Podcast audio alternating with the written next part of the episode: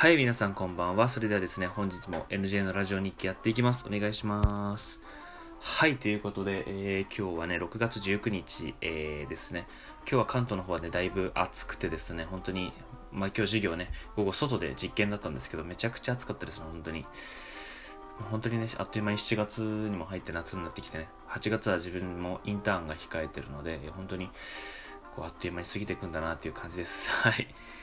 まあ、皆さんも多分そういう風にあっという間に過ごしていく、いかれると思うんですけど、やっぱりそういう一日一日を大切に、え過ごしていきましょうということで、早速本日のテーマに行きたいと思います。えー本日のテーマなんですけど、えー前回、前々回と同様振り返る2019年ということで、え2019年の上半期、えー振り返るということで、えー今回は3月編ということで、お送りしていきたいと思います。え今回3月編はですね、僕の誕生日でもありますし、まあ、結構ね、こう、まあ、しかもだんだん最近になってきたのでね、また記憶に新しいニュースもあると思うので、えー一緒に振り返っていきましょうということで、えーまず国内ニュースの方ですね。えー日産自動車前会長のゴーン被告釈保釈。清原和博さんが依存症イベントに事件後初めての公の場に出演、出演。4月に入れ替えダブル選挙、大阪知事、市長が辞職願提出。東日本大震災から8年、ピエール滝容疑者をコカイン使用容疑で逮捕。マララさん初来日東京都内で講演ということで。はい。まあ結構皆さんその特に意識してるとかまだ記憶にあるのは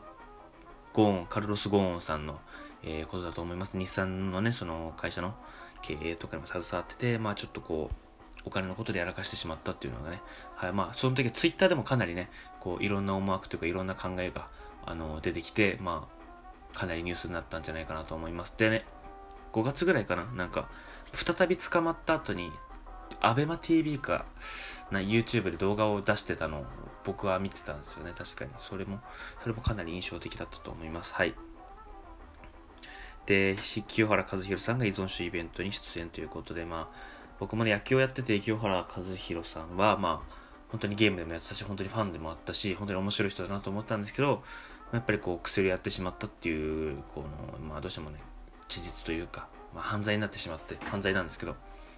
まあ、それでね、あの、復帰後、こうしてイベントをやっていて、少しでもね、こう、いい方向に、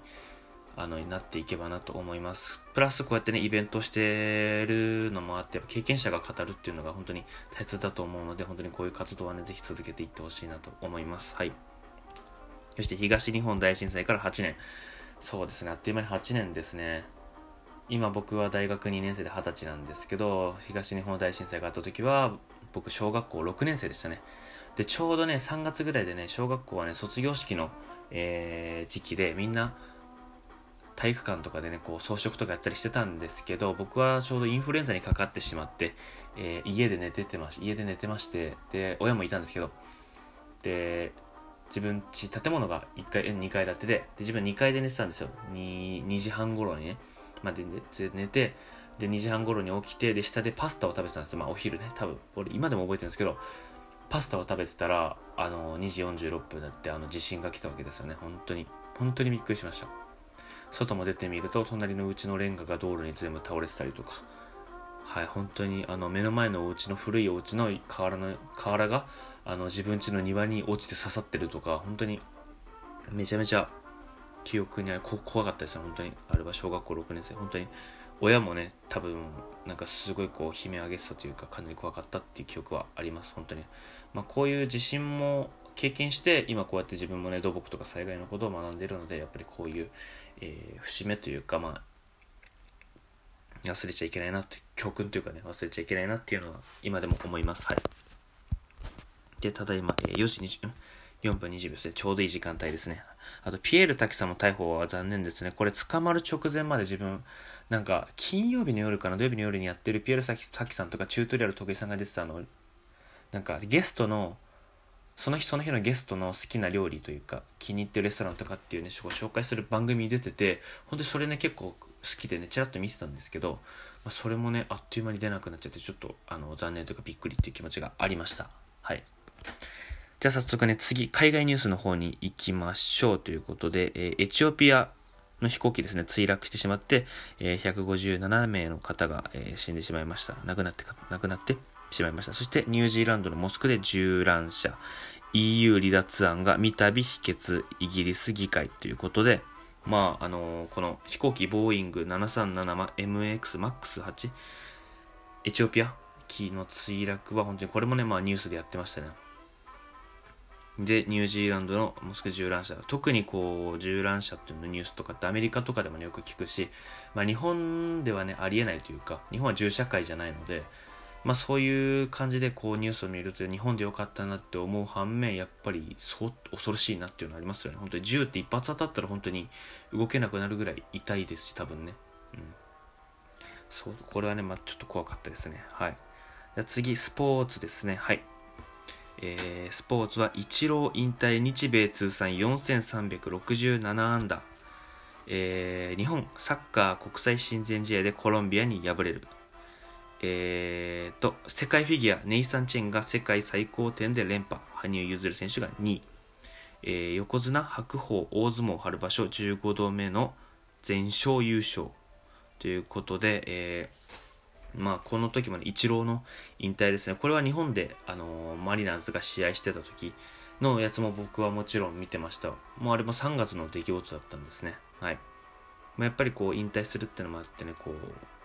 やっぱイチローさんもね、やっぱ日本で来てやっぱり、ね、観客も多かったと思います。で、イチローさんがね、あの、ルーティンあるじゃないですか。バットをこう縦にして袖をちょっと引っ張るみたいな。それでね、やっぱこう、おおとかっていう観戦もね、テレビで見てて、やっぱりこう人気すごいなっていうのもまあ、あとはこう40歳をまあ超えてるのもねやっぱりこう技術が衰えないというか、はい、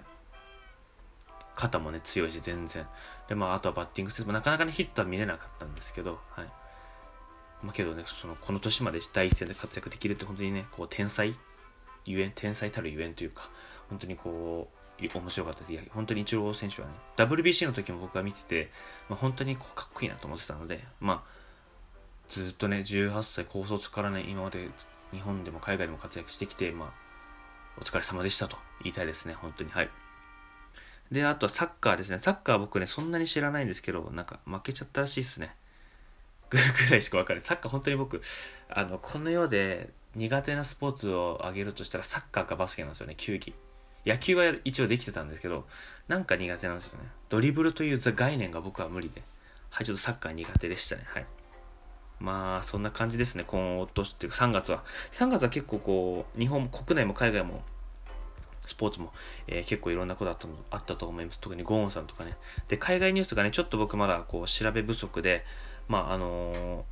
なかなかね、こう、内容を話せなかったので、まあ、今回を機にね、こう海外のニュースにも、えー、ラジオ関係なく、なんか、こう、情報提供をつけてみようかなっていうのを思います。はい。まあ、結構、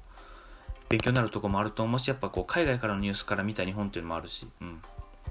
ぜひね、気にしていきたいなと思います。はい。まあ、今月というかね、まあ、今回3月まで来まして、えー、次回は4月ですね。4月はもう、本当に記憶が新しいんじゃないですか。約2ヶ月ぐらい前なんでね。はい。まあ、ぜひね、皆さんも、あのー、ぜひこういう僕のね、ラジオを聴いていただいて、4月こ自分も振り返ってみてはいかがですか3月だったら、えー、私体重何キロで彼氏振られちゃったとか俺は彼女できてデートしたなとかっていうこう振り返るとともにやっぱりこう気を引き締めるというかやっぱりこう今年も半分に入ってきたからやれることやろう今年の目標達成しようっていう風にね、えー、気を引き締めていただけたらなと思いますはいえー、ということでね、えー、本日はここまでにしたいと思います、えー、次回の放送でお会いしましょう。それではおやすみなさい。